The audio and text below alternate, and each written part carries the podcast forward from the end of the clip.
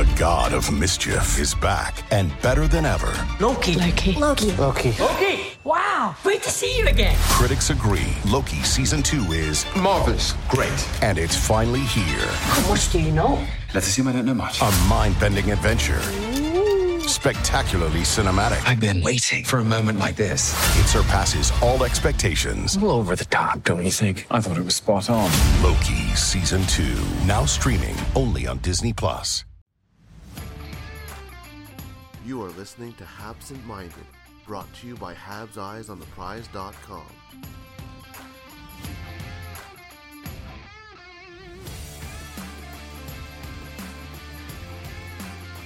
Hello and welcome to another preview episode of the Canadian Division uh, with the news of the NHL alignment that came in yesterday. Um, today we are looking into the Winnipeg Jets, the real Winnipeg Jets, not the Arizona Coyotes. Um, with us today we have a very good friend of Eyes on the Prize, uh, Murat Ates from The Athletic. Uh, thank you for joining us, Murat. Yeah, Patrick, thanks for having me. I'm excited to be on here. Yeah, we, we are really excited as well because we hear that you listen to us on, on your walks and, and in the car. It's it's always good to get some feedback, and uh, we, you can leave that for after the pod if you want to. But yeah, yeah. And I um, use you guys at draft day uh, or in the lead up to the draft all the time. I'm, I'm reading a lot, so um, please know that. yeah, no, no, no. I, I you mentioned when we contacted each other, and and uh, I told I said put that down in the group chat, and everyone was super happy to hear. It's always good to hear, and and you know you read each other's. I read something from you actually um, after we spoke last time, and your Cole Perfetti preview uh, or, or feature is really really good, and and I like it a lot. Um, it's highlighted on, on the Athletic Winnipeg, and if you've got a subscription anywhere in North America or Europe, you can read it. So go in and read it. Uh, it's also good for you to read it before we start discussing the Winnipeg Jets of next season. Are you excited now when the news has broken, Murat? Yeah, I am. I, I can't believe it. it feels like so soon all of a sudden. January 13th is going to be is right around the corner. I love that there's going to be no preseason games. Camp will be a clean, efficient 10 days. Um, you know, I, I have some COVID concerns and all those sorts of things, but the NHL had such a good success over the course of the summer. I'm optimistic. I cannot wait for high level hockey. I can't wait to see Cole Perfetti after the World Juniors in Jets camp. Same with Ville Heinola, especially. Um, there's just so many reasons to be excited about hockey again in general, and then in Winnipeg just to take the next step in its storylines too. I have to ask, like, does it feel weird that you know the banners and, and all the, the retired jersey hangs in Arizona? um, you know, I'm not sure. I I would have to ask some of the diehard fans and, and the subscribers about that. I know that the connection is still there because I was in Arizona for when they retired Shane Doan's jersey, and I know that that was a huge deal in Winnipeg. Like a lot of Winnipeg uh, newspapers sent extra staff, where there were extra feature stories around that. So the connection lingers on. The exact nature of it, you'd really have to ask the most diehard of fans. Is it is it a dar- derby like you know a proper derby? Not, it can't really be a proper derby because then you have to live next door to each other. But but is there still some feelings when you play them? Um, for me, I feel like the the arena, the Bell MTS place, gets most loud and raucous for Canadian teams. There, the Winnipeg seems to love to hate Toronto, the big brother in some ways. The the team that drafted Auston Matthews, and then Winnipeg took Patrik Laine. Um, and we have a bit of an underdog syndrome in Winnipeg as well, where like where we, we can criticize ourselves, but you can't. You know, you absolutely cannot. And uh, and and sort of standing up to the big cities like Toronto, I think I think that's one that I've really noticed in the arena. Yeah. You mentioned Cole Perfetti. I have to ask because I'm from Sweden, obviously. Arvid Holm, he has a stellar season right now in, in, in SHL. Uh, he has a 0.923% save percentage in over 15 games. Uh, that's very good, actually, for a junior uh, goaltender or, or prospect goaltender. He's taken steps every year. Is he one of those players that you keep an extra eye on? For me, yes, absolutely. And the moment for me that I realized that Arvid Holm was special was only a couple months ago, to be honest. I was writing a prospects uh, ranking for the Winnipeg Jets at The Athletic, and I was like, who is this guy whose numbers continue to improve every year? Winnipeg has Winnipeg has been adamant that they don't tend to take goaltenders early in drafts, but they take flyers very late, and they've had such a good track record with that. Connor Hellebuyck, most recent Vezina Trophy winner, late round pick. Um, and every year you sort of have to pay attention and see how these guys do. So the debate in Winnipeg, at least after that prospects feature, is has he surpassed Mikhail Berdin as Winnipeg's number one goaltending prospect? And I think he's further away. He hasn't been in North America and played a season here. But now, if he can keep this up, I mean, you sort of almost have to rewrite the prospect ranking board if he can do this all season and maybe even develop even after that.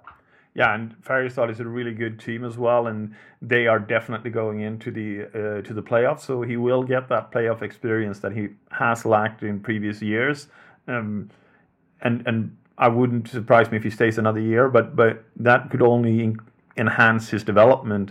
The question will be, as Henrik Lundqvist, another late goalie pick. Uh, when we when we like to talk late goalie picks.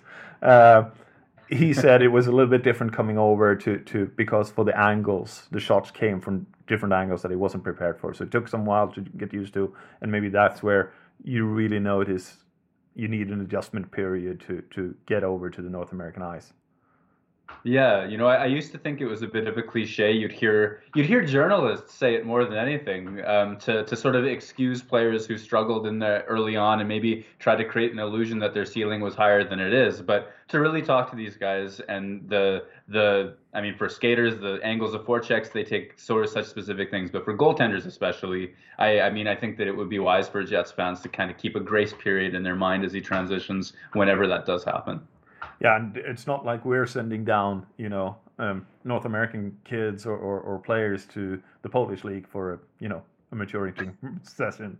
Uh, if you're smart in hockey and a skater especially, you will adjust quite well, quite fast, and it, it might take a couple of weeks, and but but you're in there because you practice every day at a certain level anyway.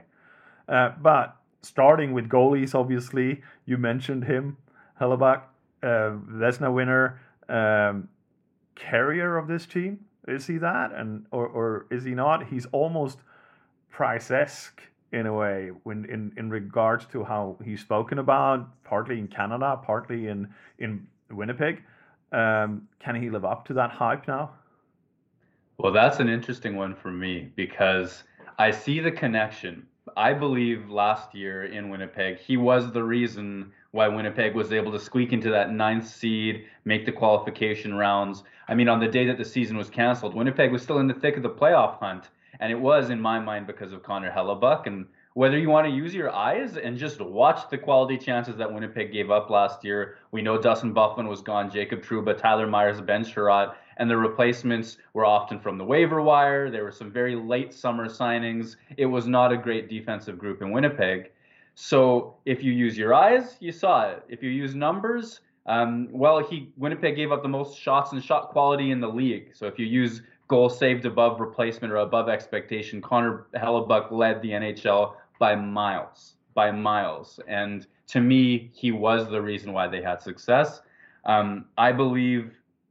Now, okay, I got to focus on this Carey Price thing actually because Connor Hellebuyck has never really had a front runner's reputation up until this point in his career. He wasn't immediately a prize prospect. He had a little bit of transition time in the AHL. His NHL beginning to his career was touch and go. I think everybody knew he was going to be very good, and mostly he's excelled relative to the level he's played at. His college career was amazing, but in the NHL, NHL wide, I don't think he gets that respect, that Carey Price respect Uh, despite playing a similar role. I mean, in the last season, being shelled and carrying the team.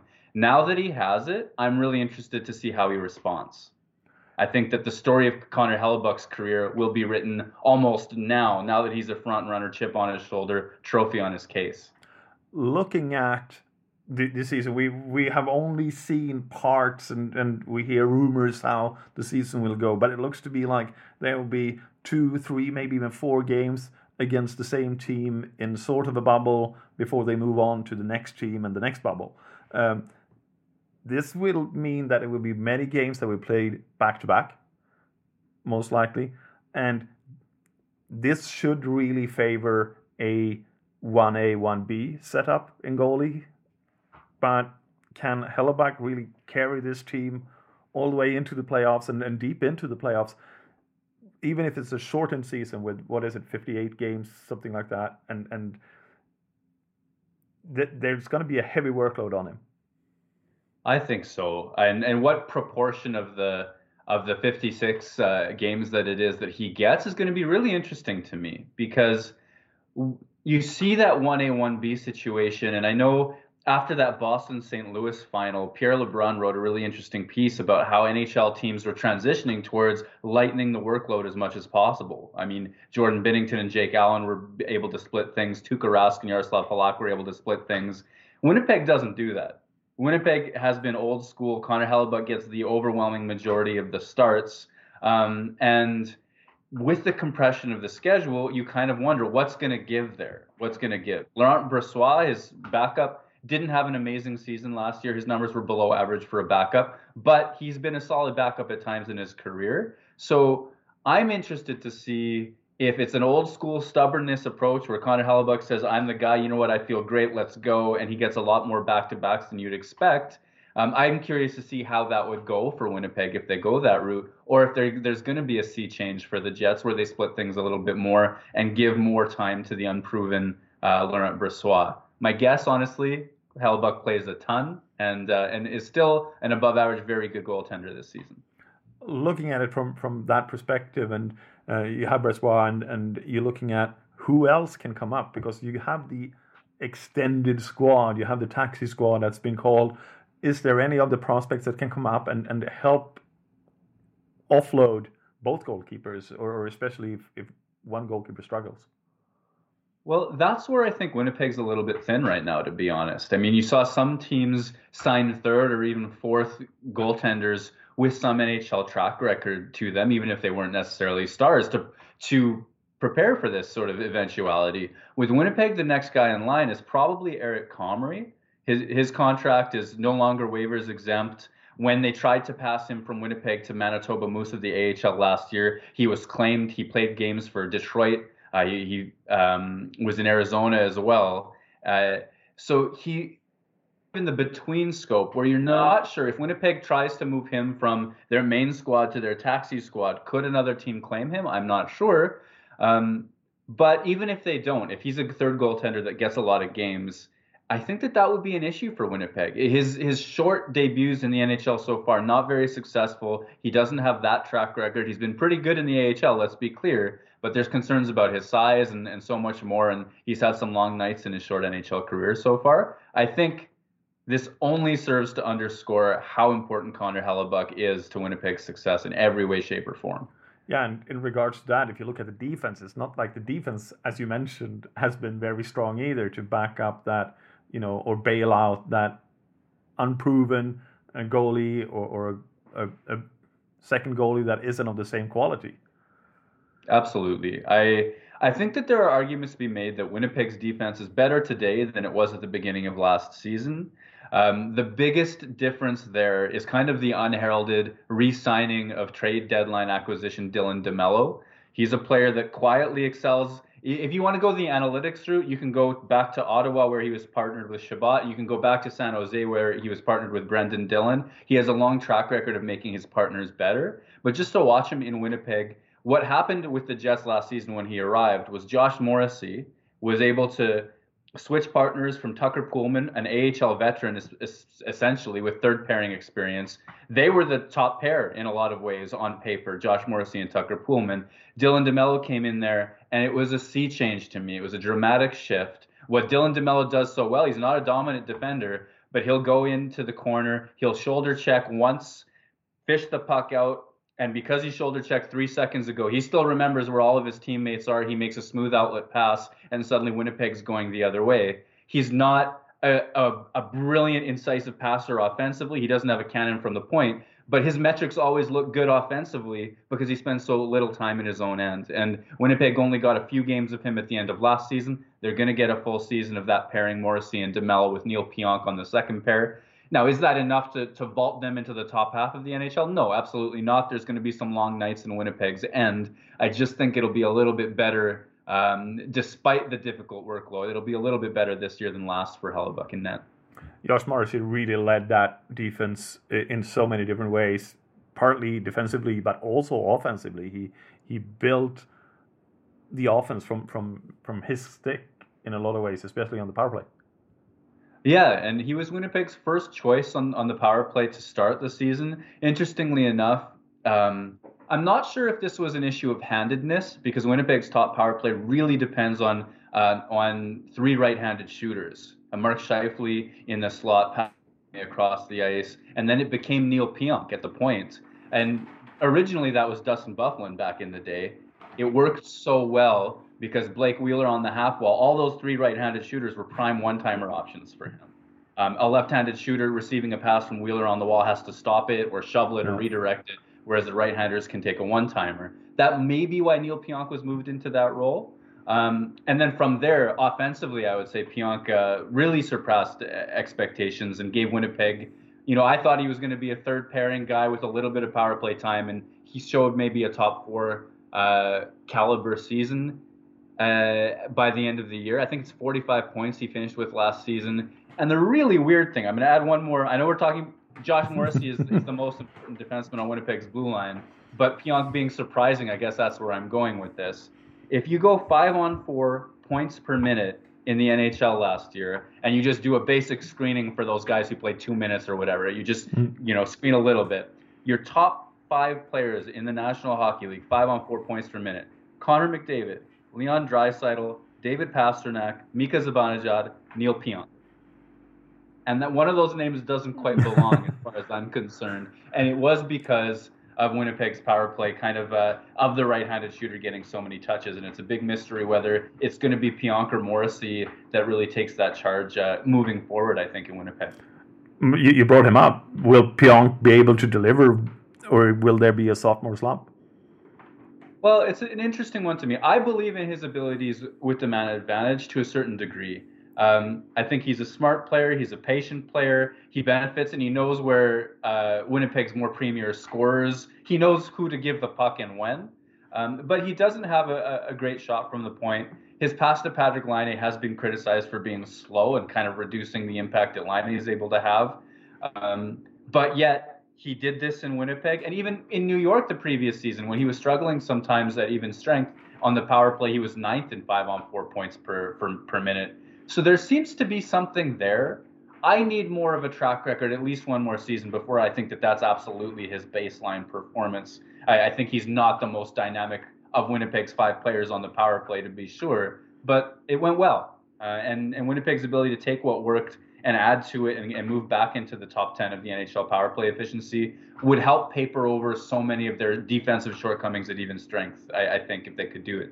Yeah, so so how would you build because the question is behind those three people that you have mentioned or, or mentioned or, or, the first pairing is solid as you mentioned you didn't see enough of, of, of the acquisition uh, but Josh Morrissey is there and then you got Pionk on the second unit but who do you back him up with and what does it look behind there because that's where really Hellebuyck has had to you know bail everyone out yeah I, I agree with that and it's that's where you get into the soft underbelly of the Winnipeg Jets. And I don't mean that from a toughness perspective, because incidentally, a lot of the bigger defensemen happen to be in those in those slots behind the top three of Morrissey, DeMelo, and Pionk. But but just in terms of equality, in terms of chance prevention, there's a question. I think Winnipeg will try to line Derek Forbort up with Neil Pionk on that second pairing he's a big guy. He's played some PK minutes um, at, at, times, a defense first sort of counterpart to Pionk's offensive skills.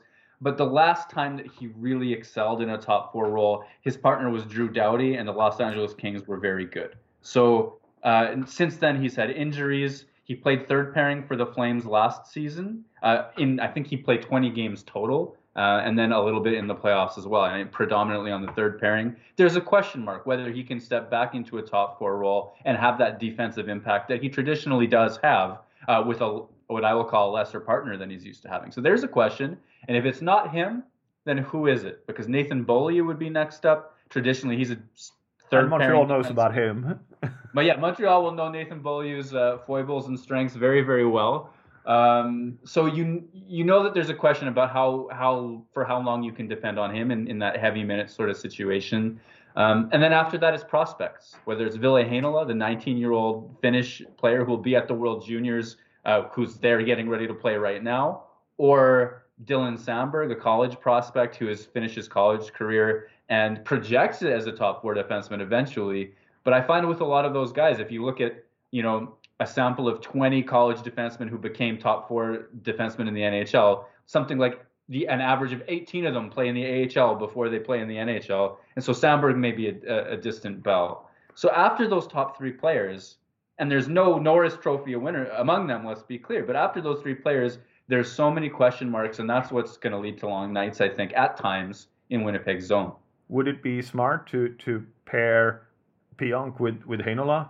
I mean, the offense would be be generated, but uh, you might put uh, Heinola in a spot where he can succeed rather than he will have to learn on the job. That's an interesting one to me because I mean Heinola's concern until he proves everybody wrong will always be size and his ability to handle uh, you know larger NHL forwards. But he moves the puck extremely well, and Neil Pionk is similar to that. He you know, I, I think Ville Heinola could surpass Pionk as a passer and a distributor at the NHL level. I really rate Heinola's potential very highly. But I can imagine those two players needing an extremely offensive role um, with a lot of offensive zone starts, whatever the coach could do to protect them. Else, um, you know, else they'd be easy pickings in a sense for size, unless somehow they're already so good at moving the puck that they get out of the zone. Winnipeg has experience with Toby Enstrom, who was under the size question his entire career, but who simply boxed out so well and who moved the puck so well with Dustin Byfuglien that he barely spent any time in his own zone. He created so much more than he gave up. Even when his offense went south at the end of his career, he created so much more than he gave up. So for me, could Ville Heinola play in that role? I think so. I think it would be worth looking at, but I think it would be too soon in his career for me to say that's the answer for the 2021 Winnipeg Jets. Yeah, and getting a 20 year old defender to come in and, and carry that role is, is not really heard of either. Yeah, I mean, he would have to go instant Miro Heiskanen in terms of a player he looked up to and, and, and copied his career path. And I just think that that's a lot to ask. That's a lot to ask for, for anyone. Miro Heiskanen is one of a kind, isn't he? And I say yes. that as a Swede. yeah, pardon me. Yeah.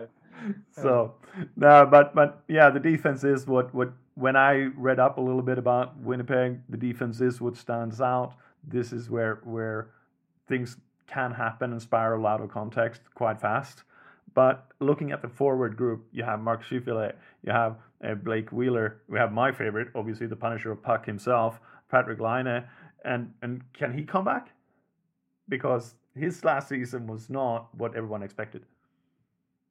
Well, I I think so. I think that Patrik Laine is in a in a great position this year. You know, there have been some rumors about trade I, not as far as trade requests, but gentle messages to, to Winnipeg Jets management that perhaps he would be best served elsewhere. And we know Patrik Laine has been vocal about how much ice time he gets or how much minutes he gets with Mark Scheifele in the past. Uh, so that that whole distraction is separate from kind of how I evaluate it. But whenever I think about those trade rumors, I think Patrik Laine is 22 years old. I mean, it's easy for Jets fans to forget that, or NHL fans to forget that, because he's been in the league over the last four years. He scored the seventh most goals in the National Hockey League. It feels like he's been around for a while. He's 22 years old. Most players offensively, whether it's points or you know wins above replacement, peak from 23 to 28. The guy who has scored the seventh most goals is about to enter prime scoring years. Um, and because Winnipeg went out and acquired or reacquired Paul Stastny, there's no question that Patrik Laine will play with a good center all of the way through uh, all the way through the season. So if you're the Winnipeg Jets, I think you hold on to him no matter what his situation contractually becomes down the road. This is a season where he's in a great position to make hay and have perhaps the best offensive season of his career. And well, I don't think I saw, I saw him in that Liga playoffs. You know that was ridiculous. Everyone knew he was going to score, and he just took the puck and scored much like Ovechkin. You know, it was ridiculous. It was like, yeah, he's going to shoot from there. Yeah, we know. He's going to score from there. Yeah, we know. and and it was ridiculous. And and he had that the first season he came into the league. He was surrounded by really good players. He was he got the ice time he wanted. He got the power play uh, power play minutes, and and it wasn't really many minutes because he scored quite often on them. But but and there was rumors. Obviously, I was cheering for them to to end up in in Montreal. Uh, most of us were. The question was what the price would have been, and, and there were certain untradeable pieces that I think Winnipeg was after. Romanov would probably have been on the on the on the board for Winnipeg with the defense looking like it does. Uh, but yeah, I mean, he is that kind of sniper that everyone talks about and wants to have, and he has. If you're comparing it to Montreal, he has the size compared to Caufield. Hmm. Uh, sorry, I cut. I, I said hmm, but it just cut out for a second. Could you say that again? Yeah, he has the size compared to um, Cole Caufield. Oh yeah, yeah, yeah, yeah, yeah. Absolutely. I think people forget that Laine is a big man. Yeah, because he doesn't play like it all the time. Yeah, absolutely. And I think that that's, you know, I was talking to Paul Maurice at the beginning of last season, and he said that one of the things that he thought Patrik Laine would surprise people with would be his ability to play a power forward game sometime, uh, sometimes, pardon me. And there are moments where Laine takes over a game physically.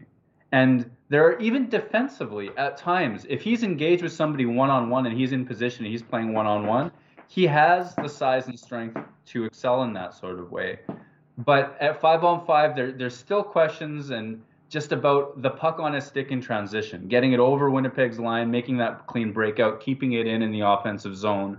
Um, and so for me, his next step in his career is going to come when he knows when is he the primary puck carrier, when does he need to get rid of it, when is he going to look for soft ice and shoot, when does he need to crash the dangerous areas, and when does he need to turn on that power forward ability um, and and really lay the body on some players. And I think that he's still figuring out when to use which part of his skill set at the NHL level, and that's part of why I think because I, I think he's going to solve those problems is is how I'm projecting it. So that's part of why I think he's in a good position to have a really good year as well. And and really, when you look at it, it comes down a little bit to his skating. And we saw another Finn, uh, Jesper Kotkaniemi. He worked on his skating this offseason and, and before the playoffs, and he came back as a much better player. And it wouldn't surprise me if, if uh, Laine has done the same thing when he came came back to Finland and worked really hard on that skating to get up to speed, to get control, and and and um, I know there are some really good skating coaches in Finland, and I hope he's used it. He's one of my absolute favorite favorites in, in, in the NHL. Um, I remember, I still do. It's one of the first things I look up is the Winnipeg Jets highlights to see if Linus scored, and and uh, well now I'm going to dread it a little bit more because we're going to play each other a little bit more often. So many times. but you also have Mark uh, Scheifele and and uh, Blake Wheeler on that uh, unit, and you have, as you mentioned, re-signed uh, Paul Stastny. Um, this should only benefit because suddenly you get a little bit deeper down the middle, and it should benefit Winnipeg Jets to to maybe and, and Paul Stastny's defensive game helps out as well.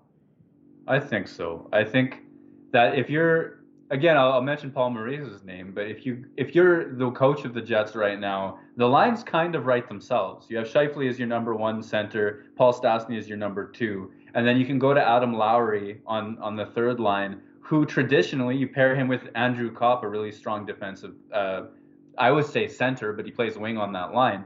Um, and they've had such success in a shutdown capacity. So it's a little bit old school to have two scoring lines and a checking line. I think modern NHL teams mostly look to balance skill and, and grit across their top nine if at all possible. Um, but if you're Paul Maurice, you can go back to the last time Winnipeg was excellent was 2017, 20, 2018. They went to the conference finals, eventually lost to Vegas.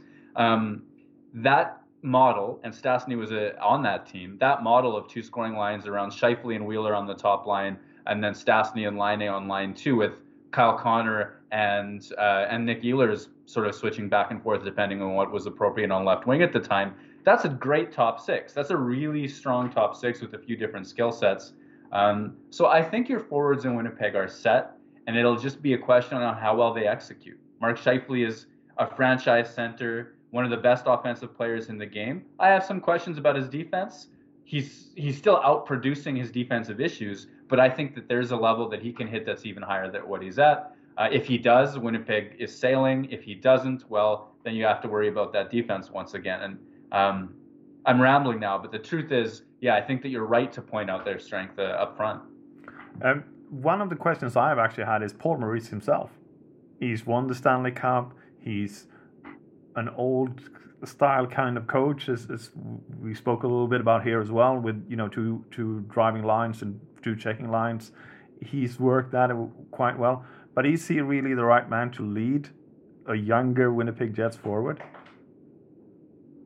Um, that's an interesting question, it's one that you know the critics of Winnipeg Jets have have been uh, have been harping at for a little while because he carries with him that old school reputation of play the veterans. Um, it seems every year Winnipeg's acquiring a Matt Hendricks or a Mark Letestu or a Nate Thompson, a late career person who doesn't have tremendous potential but has that veteran edge to him kind of deal.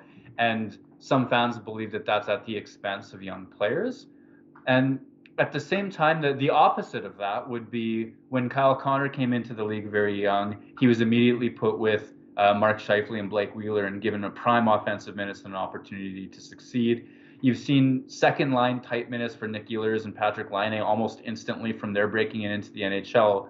So to me, it's it you have you have successes. Um, so for every Nic Petan or other young player who you might have question marks about, I think that you have some tremendous successes as well. So I I'm not ready to to throw out his reputation based on that alone.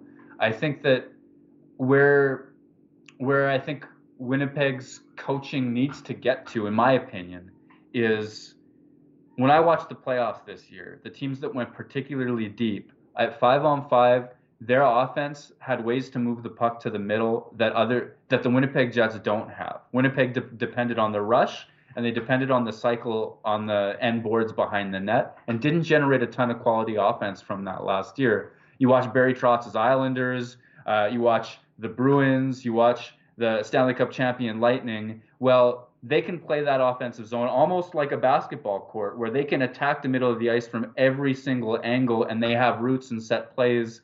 Um, Winnipeg doesn't have that right now. And I think that that's an area Paul Maurice acknowledged at the end of season press conference that as much concern as we all have about the defense, he doesn't like the quality of offense they're getting. I think he's in a position in his career with this team where he really needs to get those best practices back uh, and and um, and readapt towards making Winnipeg more of a modern style hockey team.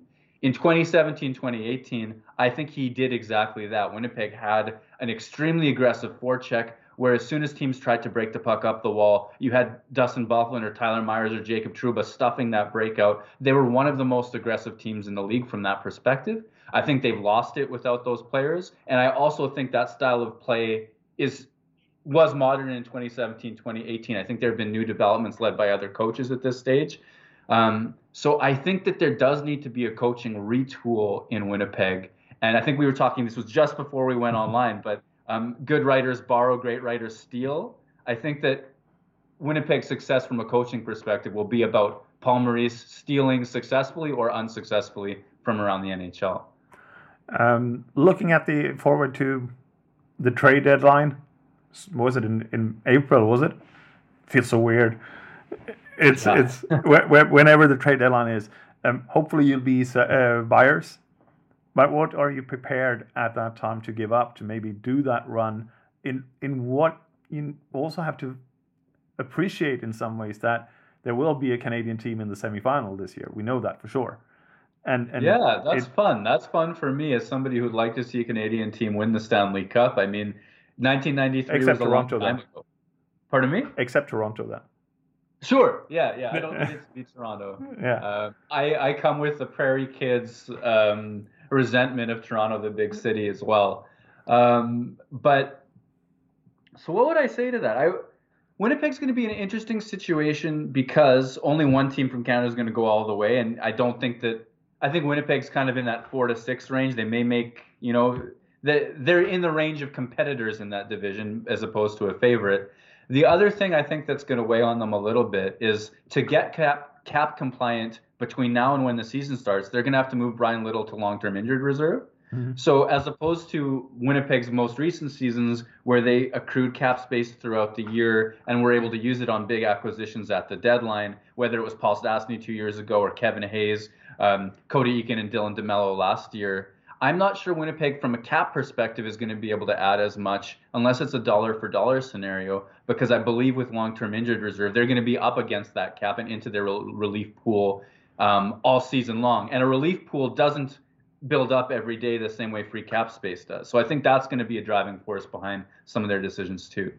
So um, it, it would be prudent maybe uh, for, to to say that um, they will not go all in this year no matter how how how it looks at come trade deadline? For me, that's kind of how I see it. I, I think this is a really it's it's a year with potential because Winnipeg's forwards are what they are, and Connor Hellebuyck is who he is. Um, that Stastny acquisition was definitely designed to give Winnipeg center depth such that it can compete, but it continues to feel in a small way maybe it's because of the LTIR situation. Mostly it's because of the defense. It begins to feel like Winnipeg's second of two transition years, whereas next year you can count on Heinola and Samberg and other solutions on defense in a way that you might not be able to quite yet. Um, so I think if if you're looking at all in for the Jets, this might not be that year unless the cards and the wins just start piling up in a way that I can't see from here. Indeed, and you, you mentioned it. Um, so which four teams go through? From the Canadian division? Well, I hate to say it, you know, I, I respect Toronto's depth, uh, so I think that they're among uh, among the favorites. I would have put Edmonton kind of right behind there, but I think Oscar Klefbom is a huge loss. I think he's just a tremendous defenseman for that team, and I know that they added Tyson Barrie, and I know that they, uh, you know, made some some acquisitions. I think that they'll be one of the teams because I won't bet against that Draisaitl McDavid com- combination for too too much longer. Um, and then I think my mind goes to Vancouver and Calgary because I like Calgary in that they're going to have a, their first full season under Geoff Ward, who I think took some time to get his footing under him in terms of line combinations and strategies with the Flames last year. Um, I like their goaltending acquisition of Markstrom from Vancouver. I think that was Calgary's biggest issue all last season, despite being a reasonably solid team. In Vancouver, I, I can't bet against Elias Pettersson. I just I just can't. Uh, and so those are who I see as the favorites, with Montreal and Winnipeg being that next two that could easily steal a spot from one of those initial teams if uh, if the cards go right, if they start hot, if they get the play, the performance that they need to. Nice save there. We were we were thinking about never inviting you back on the pod. well, I love the Josh Anderson acquisition. I don't know about the contract, but I love him as a player, and I. I no, I, I was more thinking that you left Montreal out of the playoffs. yeah, we'll we'll see. We'll see. Yeah, no, it's it's great. We're here with Murat uh, Ates uh, from the Winnipeg Jets, part of uh, the Athletic. Um, finally, um, is there any prospect you want to highlight that that you haven't already that you think is going to come in? Maybe not this year or be part of the taxi squad this year, and and maybe go for a, a full season next year. Well, a sentence each on Ville Heinola, who, for me, the way that he has the puck on his stick, the patience that he shows in letting in letting plays open up because he's he can read them that much better and stay a little bit more patient, wait an extra half second.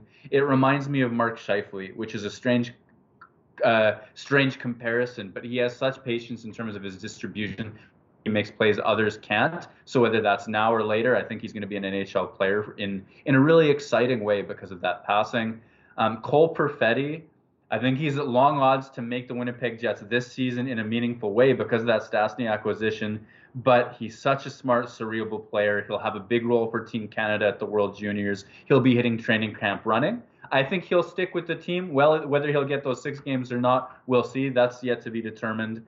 And the last name that I have to mention, because I haven't mentioned it even once, I don't think, in talking to you today, David Gustafsson, to me, is just an underrated prospect in a huge way. He's a big guy. He has good hands, even though he's known for being defensively responsible. I just think that he's so smart and can do so many things that he'll catch on one way, shape, or form, whether that's third line center or even more than that if things go right. I think he's just such a cerebral player with size, strength, and hands. And, and I think that um, Jets fans can look forward to him. I know all the coaches in Sweden I've spoken to loves him, and uh, uh, there was a reason he was moved up and down the lineup in, in World Juniors last year with with the different uh, uh units, and also um, he has that little bit of Phil Danault feeling around him. You underestimate him, you underestimate him, and suddenly he blossoms, and he, he just suddenly he's there and and he's everywhere.